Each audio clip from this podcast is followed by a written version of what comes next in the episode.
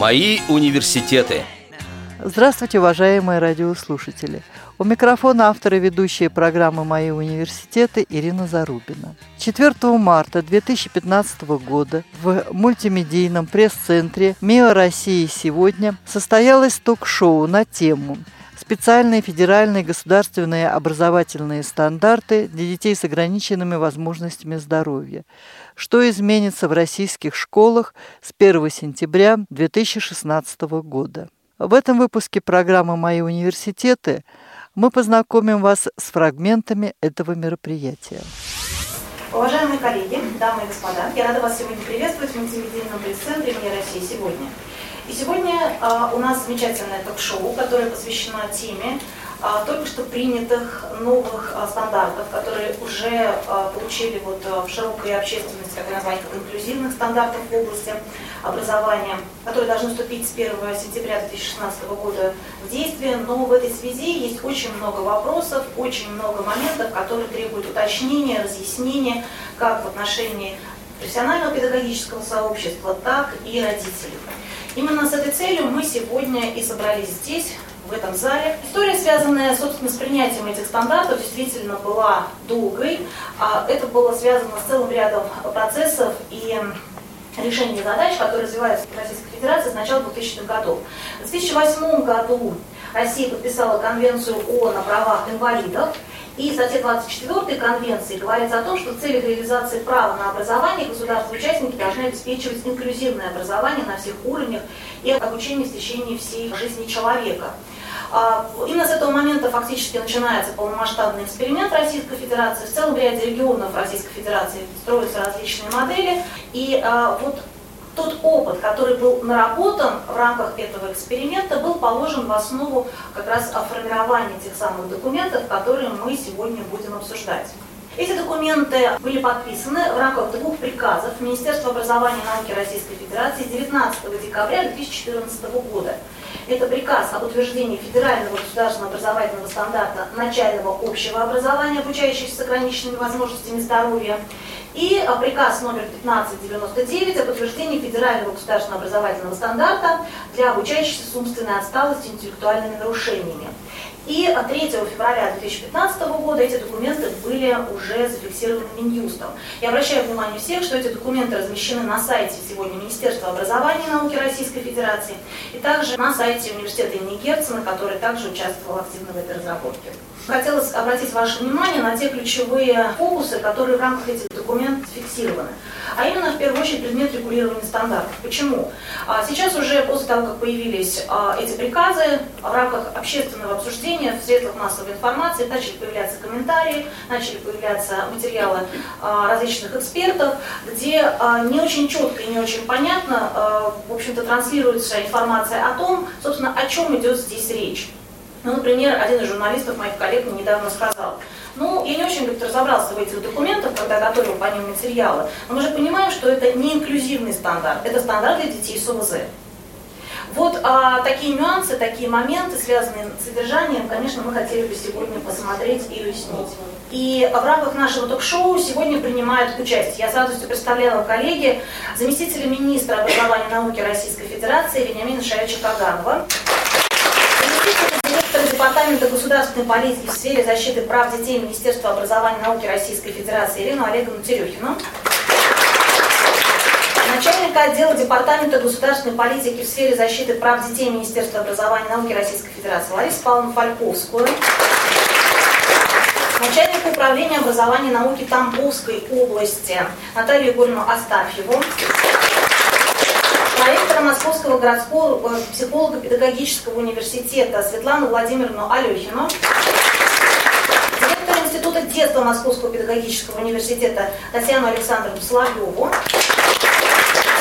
Санкт-Петербурге. Мы рады представить проректора по учебной работе Российского государственного педагогического университета имени Герцена Виталия Зараховича Кантера, отдела общего образования Комитета по образованию Санкт-Петербурга Надежду Спиридонову, Также в зале сегодня находятся ведущие эксперты а в области как раз работы с детьми, коррекционной педагогики, инклюзии, которые имеют большой опыт, представители организаций, а, различных институтов. Мы будем рады, если вы будете активно принимать участие в сегодняшнем нашем разговоре. И первый вопрос а, я хотела бы адресовать, конечно, Вениамину Шаевичу Каганову. Вениамин вот новые стандарты инклюзивного образования подписаны. Что фактически это означает для детей с ограниченными возможностями здоровья? Что нового дает для них? какие-то новые возможности, а, какие-то новые условия. Что фактически получит а, в результате принятия этих документов российская семья? Начиная наш разговор, вы достаточно подробно сказали о тех приказах, которые были изданы, которые как раз утверждают стандарты. Они действительно новые. Но прежде чем ответить на ваш вопрос, я бы хотел отметить следующее. Вот эти стандарты, они рождались э, в пылу очень серьезных дискуссий. Э, действительно, к нам поступали буквально тысячи предложений с наших сторон. И в определенный момент – была неполная уверенность, что удастся договориться представителям разных школ, разных групп, э, родительским ассоциациям, которые представляют детей с разными а, особенностями. Но в конце концов нам это удалось э, сделать, в том числе и потому, что все сошлись на главном, все услышали друг друга. И стандарт, который мы сегодня представляем, это является, на мой взгляд, и на взгляд специалистов достаточно продвинутым документом, который определяет требования и задает тон, причем достаточно конкретно. Если в законе об образовании мы говорим о том, что дети с ограниченными возможностями не должны быть дискриминированы, у них должны быть все те же возможности, как и у других э, детей, то как именно это сделать, это прописано в этих стандартах. Э, в этой связи это, конечно, на наш взгляд, очень серьезный шаг вперед. Точнее, еще один шаг вперед но он, естественно, не может быть последним, потому что сейчас наступает самая ответственная стадия, это внедрение этих стандартов. И, конечно, для конкретного ребенка и для конкретного родителя этот стандарт будет иметь эффект только тогда, когда в том месте, где этот ребенок живет, в то образовательное учреждение, которое он хочет или может э, ходить или посещает, будут созданы необходимые условия. Где-то оно уже происходит, потому что не на пустом месте это делалось, но где-то еще предстоит э, огромный э, труд, который связан с тем, чтобы создать и материальные условия для этого, создать э, условия для повышения квалификации, привлечения тех специалистов, педагогов, которые понимают, как работать вот в этих условиях, в том числе с этим стандартом, тем более, что это происходит в инклюзивной среде, когда есть дети с особенностями здоровья, есть дети обычные, которые могут э, по-разному усваивать эту программу. Я знаю школы, недавно я посетил такую в городе Владимире лицее, где эта проблема давно и достаточно хорошо решена. И там сейчас э, обучаются 37 детей с инвалидностью из 800 ребят. И, в общем, не педагогический коллектив, ни родители, никто не видит проблем, все понимают, как это работает. Но это далеко не везде, далеко не так, как надо. Поэтому наша задача, чтобы это было везде. И вот это самое э, сложное, видимо, поэтому и возникают э, вопросы и разные мысли, как реализовать то или иное, видимо, это и станет предметом наших дискуссий, как этот достаточно хороший документ превратить в действующий, который отражается на комфортном и качественном доступе к образованию для всех категорий наших детей. Ирина Олеговна, э, вот вопрос следующий к вам. Означает ли а, вот формирование принятия этих документов, что в каждой школе к 1 сентября 2016 года Российской Федерации да, должны быть созданы такие условия. То есть село, большой город, малый город, будет ли все те необходимые моменты там присутствовать? Разумеется, такая задача стоит перед каждой образовательной организацией, которая с 1 сентября 2016 года первый класс придут по новым стандартам обучаться дети с ограниченными возможностями здоровья. Это, конечно же, материально-технические условия, и обязательно кадровые.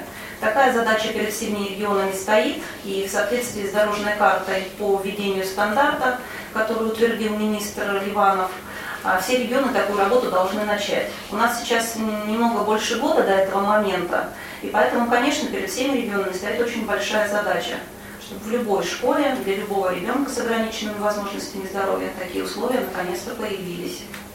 Спасибо большое. Ася Павловна, вот не могли бы вы здесь прокомментировать и пояснить а, этот момент? Означает ли это, я прошу прощения, что я вас буду так, может быть, а, немножко педалировать эти сюжеты, но мне кажется, что они для родителей сейчас очень важны, а мы же и для них в том числе да, пытаемся рассказать эту ситуацию. А означает ли это, что в каждой школе будут созданы условия и для ребят слабослышащих, а, слепых, а, с особенностями аутистического спектра? Вот как вам видится это будет происходить?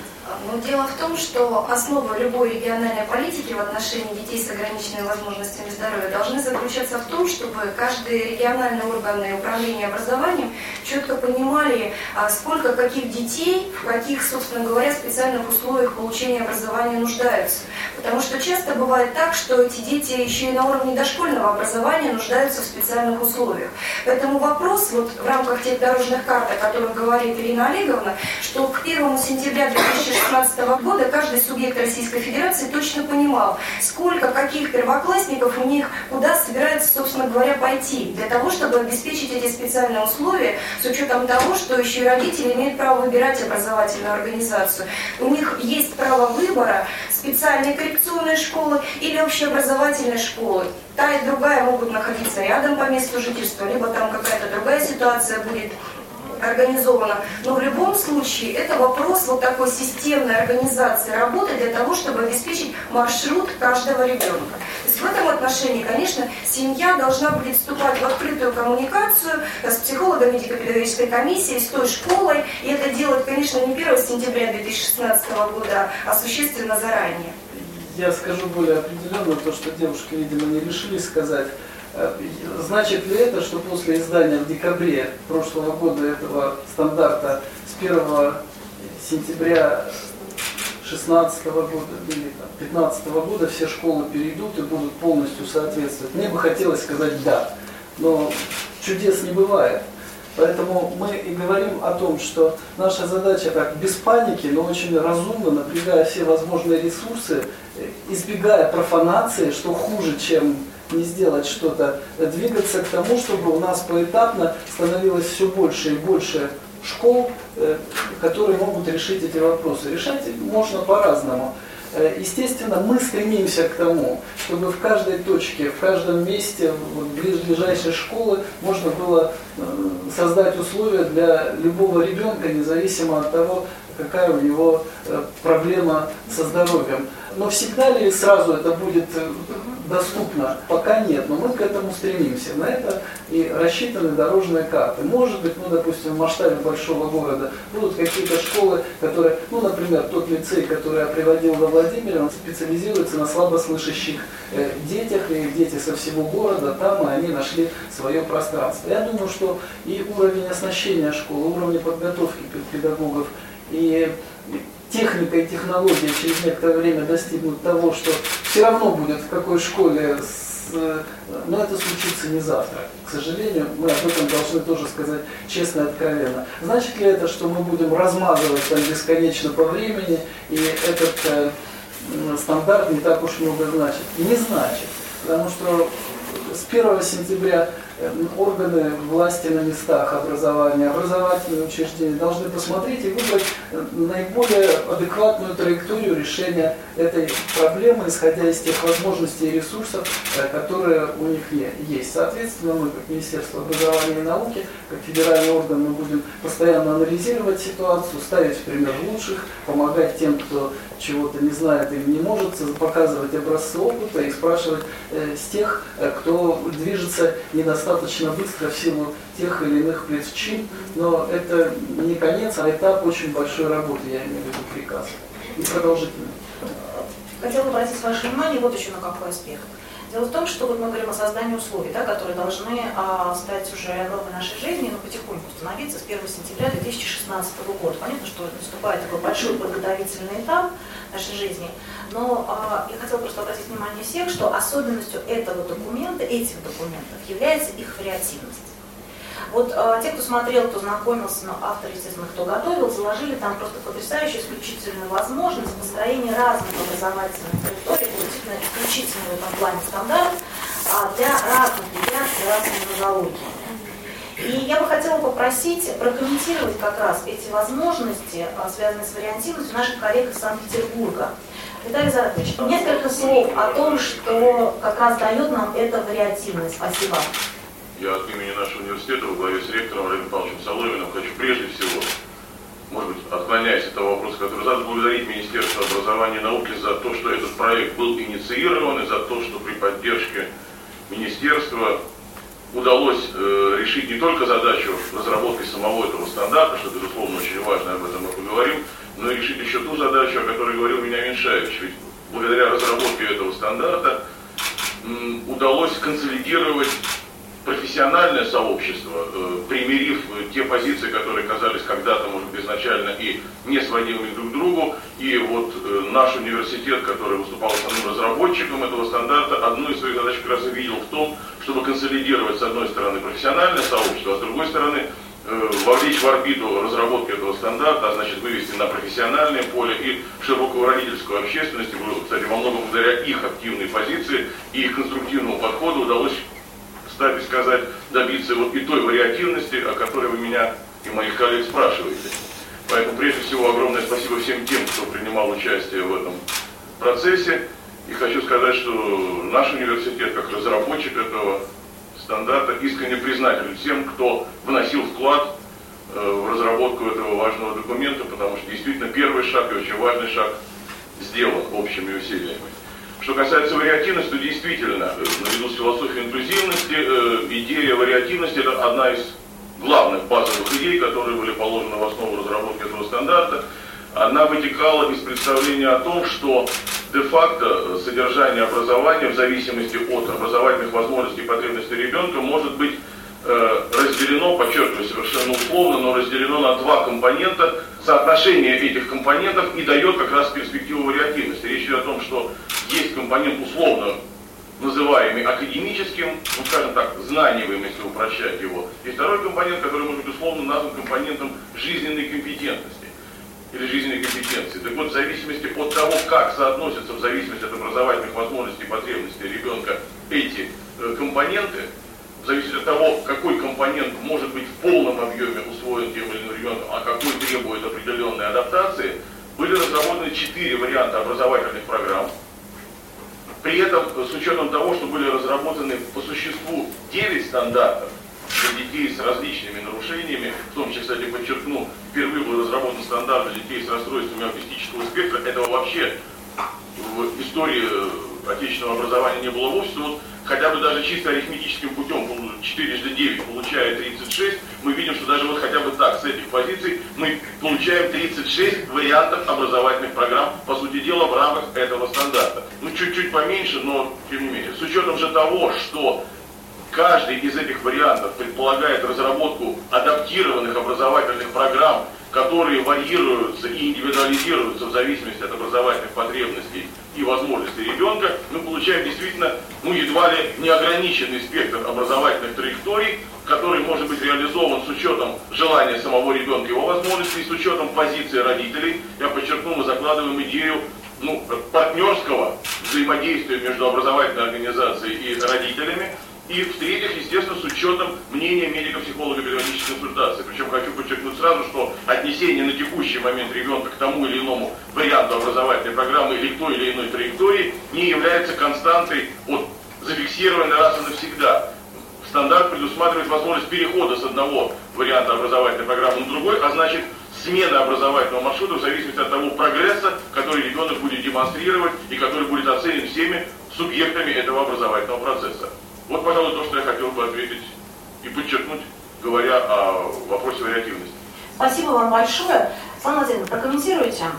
Вот мы сейчас говорим о том, что реально может складываться огромное количество траекторий. Как смогут дети их менять? Ну, условно говоря, будет ли требоваться каждый раз обращение а, в психолого-педагогическую комиссию? Или эта школа фиксирует необходимую потребность изменений? Вот э, когда разрабатывался этот документ, как это виделось? Я действительно приветствую всех участников ток-шоу от себя лично, и от нашего психолого-педагогического университета города Москвы. И хочу сказать, что документ, который сегодня начинает только обсуждаться в Российской Федерации, предельно неформальный документ. Это документ очень глубокий и содержательный. те принципы, которые заложены в сам стандарт, они непосредственно отражают инклюзивную образовательную политику, инклюзивную культуру. И все, что связано с вариативностью индивидуальностью, это тоже принципы инклюзии. Относительно вариативности хочу сказать, что здесь посчитать варианты э, недостаточно, потому что это не просто единицы, это определенные кубики, это модули, это то, что можно складывать сегодня, выстраивая индивидуальную образовательную траекторию конкретного ребенка. А второе, сам стандарт позволяет обеспечивать переход. Вот это очень важно. Потому что гибкость и сам процесс развития, гибкость образовательной траектории ребенка и условий, в которых он обучается, обязательно будет требовать смены варианта. Вот это важно понять, потому что нельзя ребенка взять в первом классе на какой-то вариант, адаптировать для него программу, создать для него индивидуальный учебный план, так и оставить. Потому что вот именно механизмы перехода с одного варианта на другой должны быть обязательно увидены специалистами и профессионалами. Как обеспечивается этот переход и каким решением? Конечно же, и специалисты психолого-медико-педагогических консилиумов, которые обязаны сопровождать индивидуальную образовательную траекторию и адаптировать программу вместе с учителем внутри школьного педагогического сообщества – так и психолого-педагогические комиссии, которые принимают ответственное решение и определяют и список рекомендаций и по созданию условий, и по структуре программы. Поэтому здесь есть несколько уровней ответственности специалистов.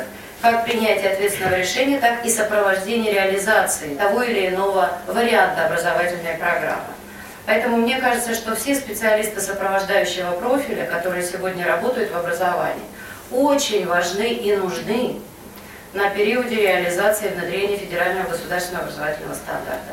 И независимо от того, что они не ведут уроков, и нужно сохранять в образовательной организации.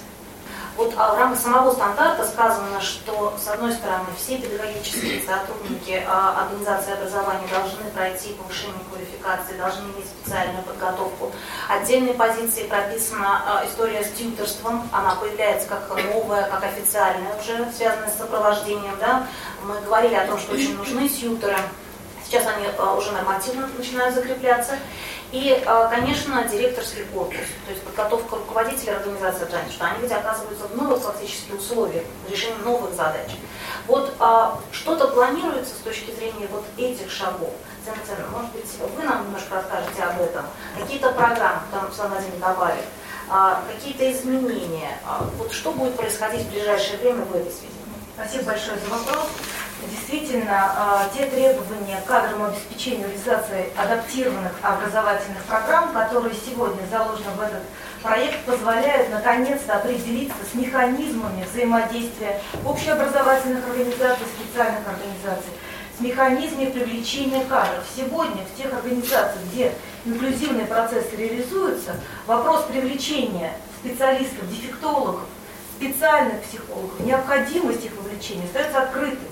Этот документ впервые регламентирует сферу деятельности данных специалистов, и они указаны в кадровом обеспечении, регламентирует сферу деятельности педагогов, с которых не снимается ответственность. Я бы хотела э, столь компетентной аудитории еще раз напомнить про профессиональный стандарт педагога, который уникальный документ, разработанный и внедрением которого тоже сегодня занимается министерство, благодаря которому данному документу э, сегодня понятно, каков функционал обычного учителя, не дефектолога. Так вот, подготовка данного спектра разных кадров в данном случае проводится психолого-педагогическим университетом, который активно работает и с Москвой, и с регионами, разрабатывает очень интересные программы, которые отвечают и потребностям столицы, и регионов.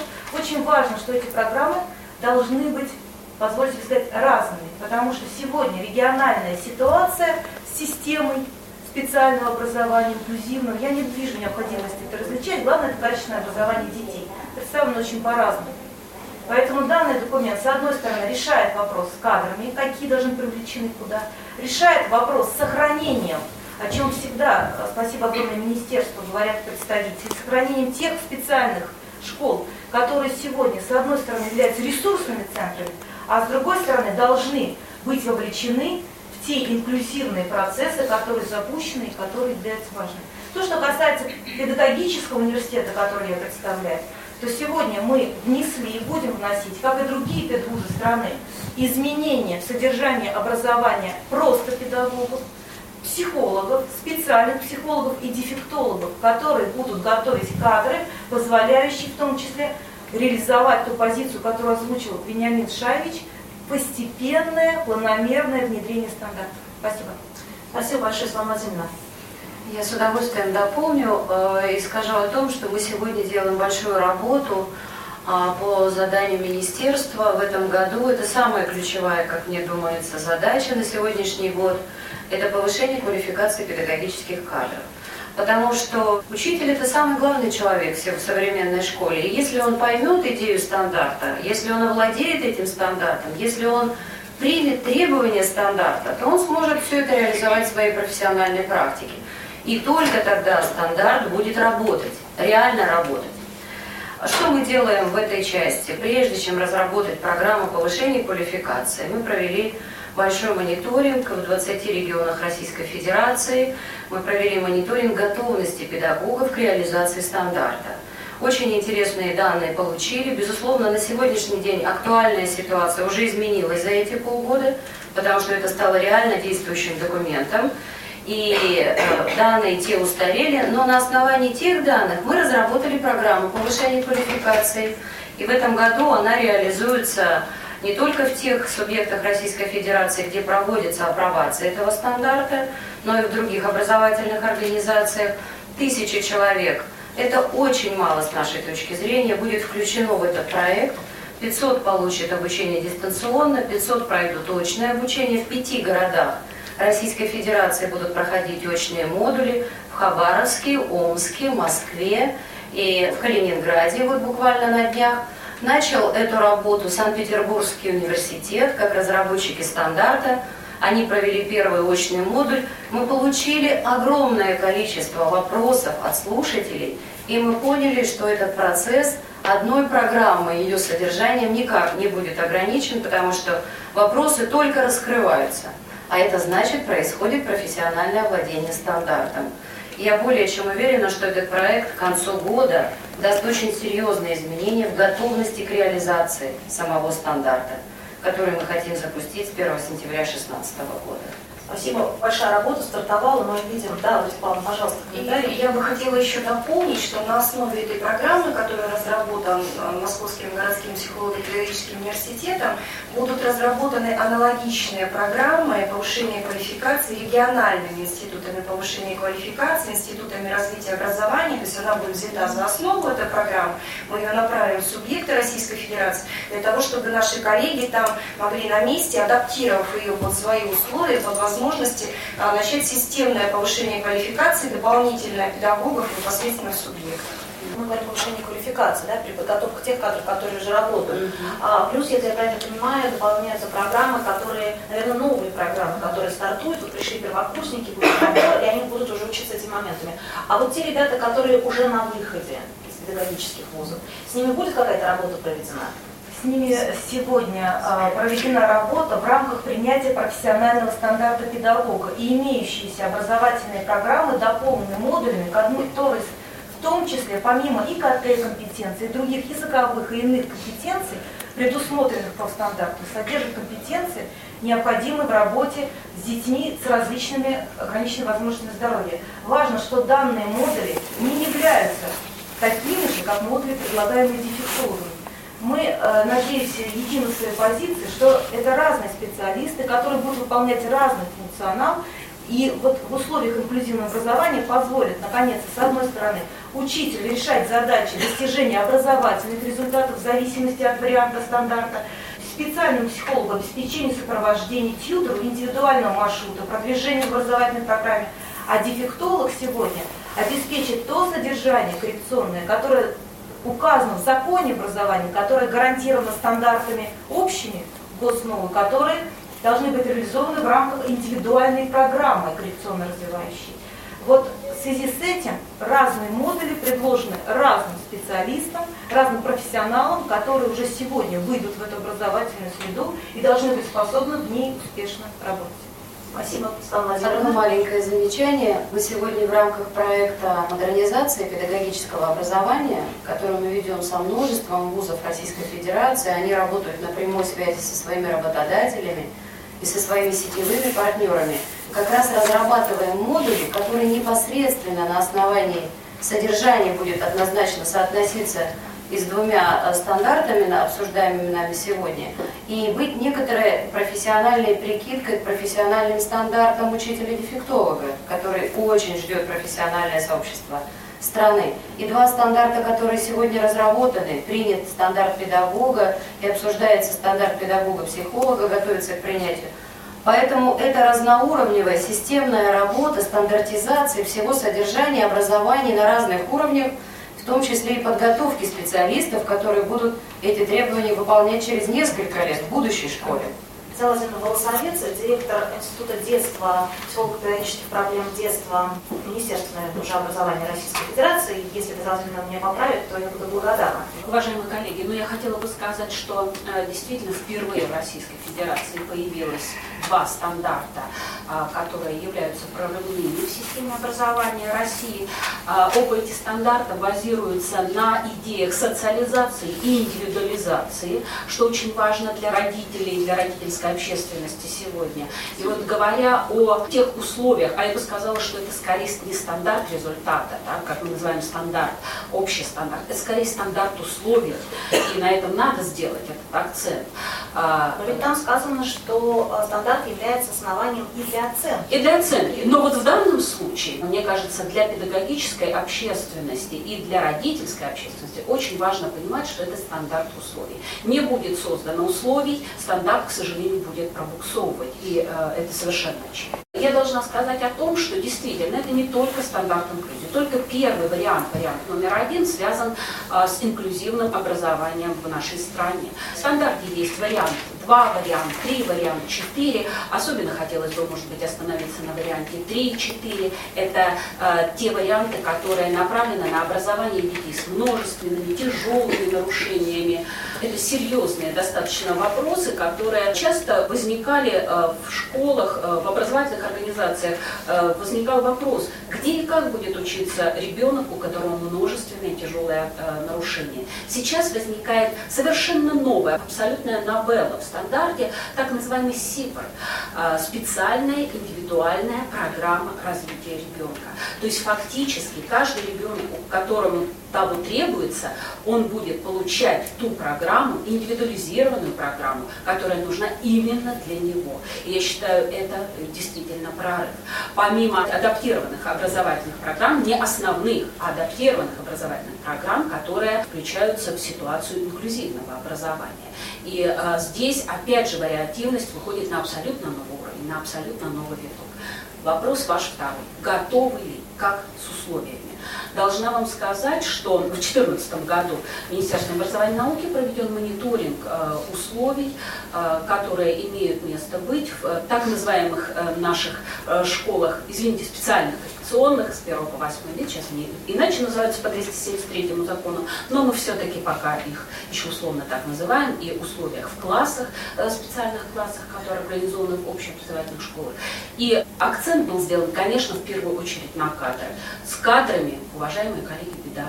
Действительно, есть школы, где на всю школу для детей с умственной отсталостью один дефектолог. И я считаю, что начинать надо, конечно, вот с некого такого понимания картинки, понимания ситуации. А что сейчас? Что нужно сделать? Вот просто очень быстро, в течение одного года, надо насытить профессиональными кадрами каждую школу, которая занимается проблемами образования детей с ограниченными возможностями здоровья. Не только коррекционные школы, но и а, массовые школы. Это самое главное условие. Ну и, конечно, материально-технические, финансовые условия, без которых тоже, к сожалению, не пойдет.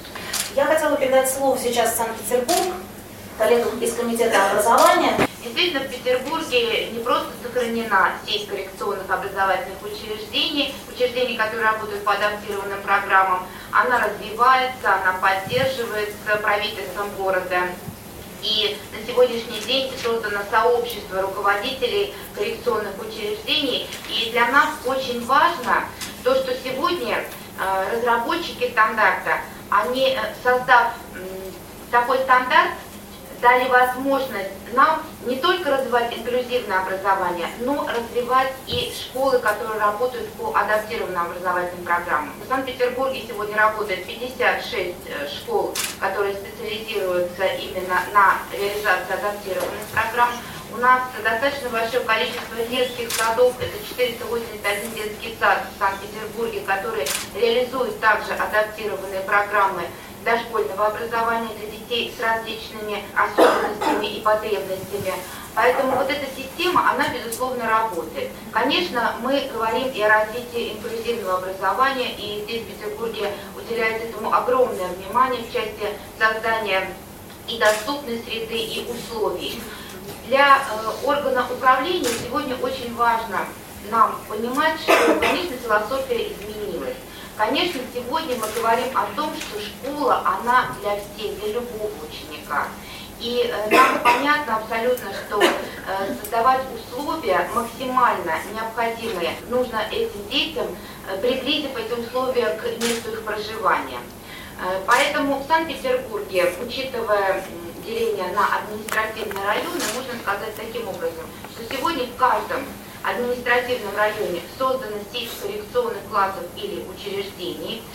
Кроме этого, есть образовательные, общеобразовательные учреждения, которые реализуют уже программы инклюзивного образования. Кроме этого, э, конечно, сохранилось учреждение и очень поддерживается его развитие, такое как ППМС-центр. У нас таких центров 18 по району. Собственно говоря, они и становятся тем центром, который должен фактически скоординировать работу по индивидуальному сопровождению этих детей. И, конечно же, э, так как именно в Санкт-Петербурге разрабатывался стандарт мы, конечно, с коллегами из университета Герцена очень плотно работали, так как э, мы имеем возможность, и у нас представлены образовательные учреждения разных направлений, э, обсуждать эти стандарты, вносить какие-то свои предложения. Мы очень благодарны разработчикам, что нас слышали, что то сообщество руководителей и педагогов, которое сегодня работает в Санкт-Петербурге, оно было включено в обсуждение этого процесса, Поэтому, на наш взгляд, стандарт действительно э, создан таким образом, что он реально сможет работать. Задача органов управления, конечно, создать условия. И над этим очень серьезно работает комитет. Э, мы сегодня уже имеем министерский э, подписанный план да, межведомственного взаимодействия. И сегодня мы очень серьезно работаем над созданием дорожной карты в Санкт-Петербурге, опять-таки привлекая созданию этого плана, неформального плана, хотелось бы подчеркнуть, э, и педагогическое, и родительское сообщество, и руководители образовательных учреждений, чтобы реализация и наш подход к 1 сентября 2016 года был действительно оправдан созданием тех условий, которые сегодня необходимы детям с особыми потребностями. Поэтому движение вперед, оно однозначно происходит. И на сегодняшний день Петербург использует весь тот богатейший опыт по развитию, ну, как мы говорили раньше, коррекционного образования. И тем не менее, конечно, мы смотрим вперед и, безусловно, создаем условия и для инклюзивного образования детей в общеобразовательных школах. В рамках РЦПРО с прошлого года функционирует более 100 стажировочных площадок, которые были у нас сначала пилотными площадками, вступившими в эксперимент по апробации стандарта. С этого года у них новый статус, они еще и стажировочные площадки. Их двери открыты для всех, кто хочет посетить уроки, мастер-классы, мероприятия, которые будут проводиться на базе этих школ. В ближайшее время план работы стажировочных площадок будет подготовлен, размещен на сайте, и все желающие ознакомиться с первым опытом апробации и введения стандарта могут в эти образовательные организации выехать. Московский комсомольский. А, ну вот у меня, например, и думаю, подавляющего большинства вот наших соотечественников нет сомнений в том, что инклюзив обязательно должен быть, при условии, что те, кто выберут не инклюзив, такую возможность должны иметь. Но вот во, во всем мире инклюзив работает прекрасно, но при одном условии. Сопровождение ребенка, тут об этом уже говорили. А, это очень дорогая вещь. Ну, я подозреваю, что в а, успешных, скажем так, субъектах федерации, многочисленных, средства найдутся, хотя со скрипом. подозреваю, практически уверена, что подавляющее большинство остальных российских регионов не сможет обеспечить все свои школы всем необходимым количеством вот, э, групп сопровождения вот таких детей. Вот отсюда вопрос. Министерство понимает ли вот э, величину этой угрозы и готово ли из Минфина, ну я извиняюсь за выражение, вытрясти на это средства? Стандарты, которые мы вот сейчас утвердили, они обрадовали многих, но некоторых и огорчили.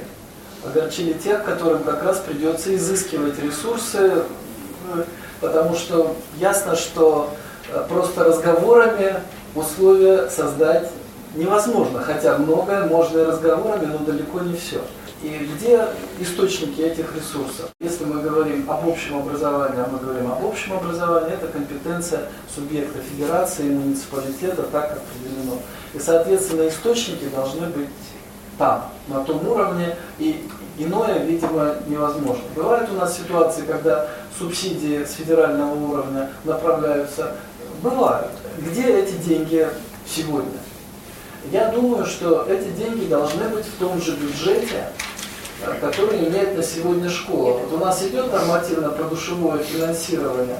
Что касается большинства субъектов, более высокий норматив на инвалида определен на э, детей с ограниченными возможностями здоровья не везде. В том числе в силу сложности определения, где начинаются эти ограниченные возможности, где они заканчиваются. Здесь действительно есть серьезные проблемы в этой связи. Но не может считаться школа хорошей, если она не может принять инвалида. Даже если там воспитывают гения. Но хорошей с точки зрения реализации задач общества она считаться не может мы всячески поддерживаем и стимулируем на создание действительно хороших школ. И мне кажется, это забота ну, не только муниципалитета, но и самого коллектива школы создать такие условия, чтобы дети могли к вам приходить. Это один из показателей вашей конкурентоспособности. И вы это прекрасно понимаете. И тогда возникают вопросы, а если ребенок пришел, нужен помощник – если он просто сидит без помощника, ну, зачем пришел, и другим мешает, и сам не помогает. И эти вопросы все равно возникнут. И, конечно, вот однозначного такого решения, а давайте там на 20% что-то увеличим или добавим кому-то, э, нам, видимо, его не найти. В каждой конкретной ситуации нужно решать ну, действительно по месту, напрягая все возможные ресурсы и усилия. И мы со своей стороны в рамках Э, возможного и полномочий, конечно, будем содействовать процессу. Но сейчас вот что за нами, это определение профессионального стандарта э, к тем людям, которые могут быть помощниками. Это тоже очень непростой вопрос. И сейчас даже, насколько я понимаю, директора, может быть, поправят меня, если, допустим, волонтер желает стать таким помощником, то это не так просто сделать, даже если он хотел бы это делать бесплатно, правильно? Но вы стараетесь, и вы молодцы. Давайте, может быть, мы обобщая этот опыт, э, сделаем какие-то рекомендации, которые помогут другим, стараясь легче решить эту проблему тоже. Наверное, это не произойдет, но то, что это должно происходить, это однозначно, иначе не будет качественного и доступного образования, что бы мы ни говорили и сколько бы пандусов новых не построили. Коррекционное и инклюзивное. Конечно, мы за идеал, за стремление к идеалу идеал понятен. Каждый ребенок воспитывается в своей семье, ну, в крайнем случае, в приемной, если так сложилось. И каждый ребенок ходит в школу, ну, там, где рядом. Это идеал. Но если он невозможен в этот раз, значит ли это, что нужно закрывать те структуры, которые действительно показали свою эффективность, ну, допустим, те же э, коррекционные школы если не созданы другие условия. Не значит, вот когда у нас не будет детей, которые должны быть в коррекционных школах, они решат проблемы каким-то другим способом, к чему мы стремимся, тогда, скорее всего, система коррекционного образования, она преобразуется. Хотя, конечно, мы понимаем, есть такие категории, к сожалению, не в таком количестве, как сейчас, но они есть, которые, видимо, и останутся в системе коррекционного образования. Но, тем не менее, у нас есть общий тренд. И мы действительно хотели бы предостеречь, и мы предостерегали неоднократно и регионы, органы исполнительной власти. Нам надо торопиться, конечно, очень, но торопиться так, чтобы сначала создавать новые условия, дать возможность родителям выбрать, а потом уже оптимизировать те структуры, которые, или трансформировать их, которые э, стали уже не настолько востребованными. Это важно. В эфире была программа «Мои университеты». В ней прозвучали фрагменты ток-шоу на темы «Специальные федеральные государственные образовательные стандарты для детей с ограниченными возможностями здоровья», что изменится в российских школах с 1 сентября 2016 года. Ток-шоу состоялось 4 марта 2015 года в мультимедийном пресс-центре МИА «Россия сегодня». Выпуск подготовила и провела Ирина Зарубина, звукорежиссер Иван Черенев.